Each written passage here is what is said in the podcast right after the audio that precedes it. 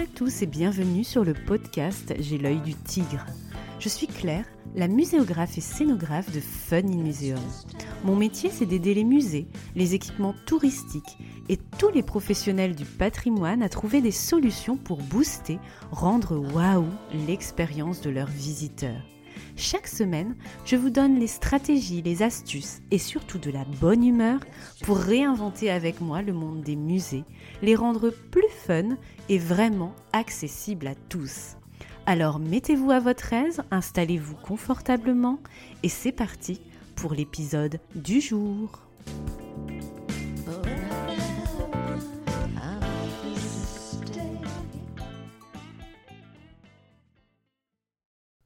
Bonjour et bienvenue dans ce nouvel épisode Ready to Shine, le nouveau format du podcast J'ai l'œil du tigre à retrouver tous les 15 jours pour un shoot de motivation et de bonne humeur. Ce sont des épisodes plus intimistes où on discute d'un sujet délicat qui constitue un point de blocage dans ton épanouissement professionnel des métiers de la culture, des musées et du patrimoine, tranquillement en off, une petite séance de coaching ensemble où je revais le rôle de mentor ou de collègue bienveillante comme tu préfères. Aujourd'hui, on va parler de l'importance de se former tout au long de sa carrière et en particulier avant de trouver son premier job. Et là, je ne parle pas d'études universitaires ou même de cursus professionnalisants avec toutes les qualités qu'ils ont, car ils ne t'aident pas forcément à créer la différence lors d'un entretien pour avoir un poste ou le faire évoluer. Tu fais peut-être partie des personnes avec qui je discute qui me disent Moi, j'ai pas le temps pour me former, j'ai un job, j'ai une vie perso, je suis encore en cursus, j'attends de passer tel concours, etc. etc.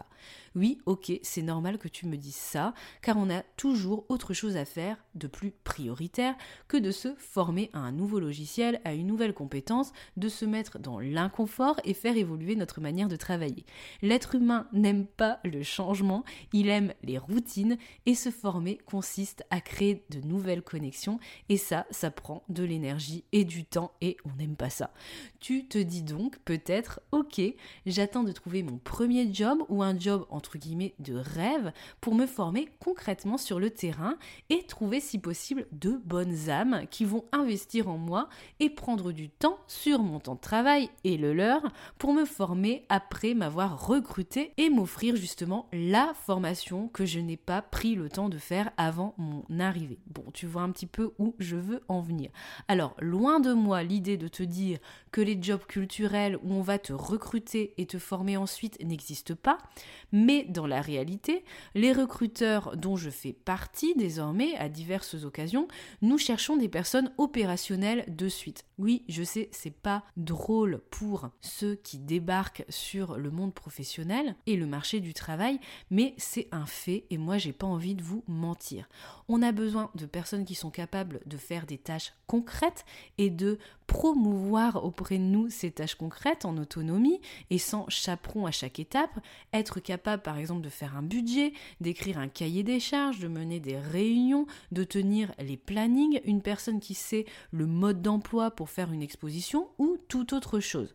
Ce que je te dis là, ce n'est pas que tu dois savoir tout faire exactement et de la meilleure des manières qui soit, mais c'est que tu dois t'inscrire dans une évolution constante et dans une démarche de formation constante dont toi seul tu dois mener. Bref, avant de demander à une tierce personne d'investir en toi, eh bien investis d'abord en toi et prendre le temps de se former, c'est investir en toi. Alors je sais ce que tu te dis aussi, oui mais dans les métiers culturels, il n'existe pas forcément d'offres de formation, ou bien elles sont données par des organismes officiels et il n'y a jamais de place, ou bien je n'y ai pas accès.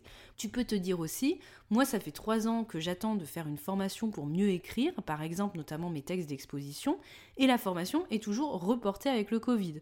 Bref, je suis coincée. En plus c'est loin, c'est cher, mon responsable ne veut pas me la financer, je peux pas la faire sur mon temps de travail, etc. etc. Et je suis certaine que tu croules encore sur ce type de pensée qui t'empêche de te former. Bref, toute une flopée de contraintes qui ne sont pas justifiées, hein, c'est pas ce que je suis en train de te dire, mais qui sont avant tout, je pense, des pensées limitantes.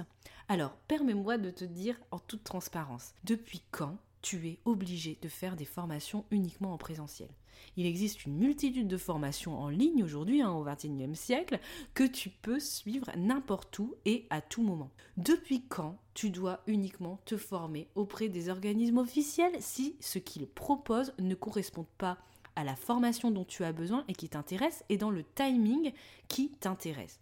Ce n'est pas parce que tu vas te former chez un autre formateur et d'une manière entre guillemets moins classique que cette formation n'a pas de valeur, ne va pas te servir et surtout que tu ne vas pas pouvoir la valoriser auprès d'un employeur qui te recrute ou qui peut faire évoluer ton poste. Donc, rien ne t'empêche d'aller chercher la formation qui va te permettre d'avancer dans ta carrière en dehors des sentiers battus traditionnels. Tu n'es pas pied et poing liés dans ce domaine, au contraire, tu pourras ensuite valoriser ce choix original, montrer la détermination dont tu as fait preuve auprès de tes interlocuteurs pour acquérir ces compétences que tu as été chercher parce que tu voulais investir en toi et tu voulais absolument apprendre telle ou telle chose pour être plus compétent, compétente dans telle ou telle mission.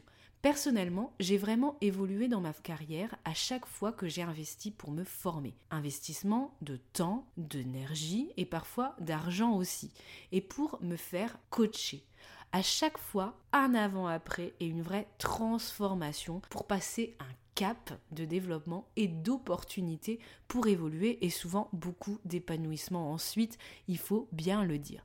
Aujourd'hui, il existe énormément de formations en ligne dans tout domaine où tu peux te former en liberté et avec qualité, soit gratuitement, comme ici sur ce podcast, mais la boîte à outils est plus réduite, c'est un tremplin et tu dois ensuite faire l'effort pour appliquer mes conseils, ou bien des formations payantes à des prix variables, où là le formateur te prend par la main et t'emmène d'un point A à un point B.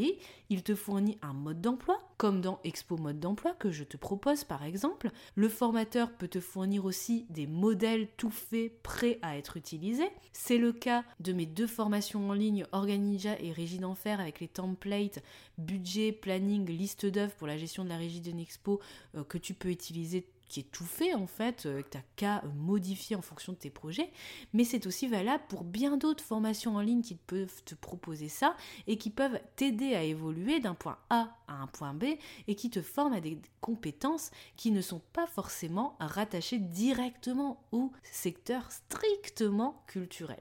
Si tu veux te former sur les réseaux sociaux, n'attends pas d'avoir une formation d'un organisme officiel financé à la bonne date pour acquérir ces compétences. Il y a des produits existants ultra qualitatifs qui correspondront peut-être bien plus à tes besoins. Idem si tu veux lancer un podcast, gagner en visibilité, être au top sur LinkedIn, etc. etc. Une formation, c'est un raccourci pour aller d'un point A à un point B, tu l'as compris, plus rapidement.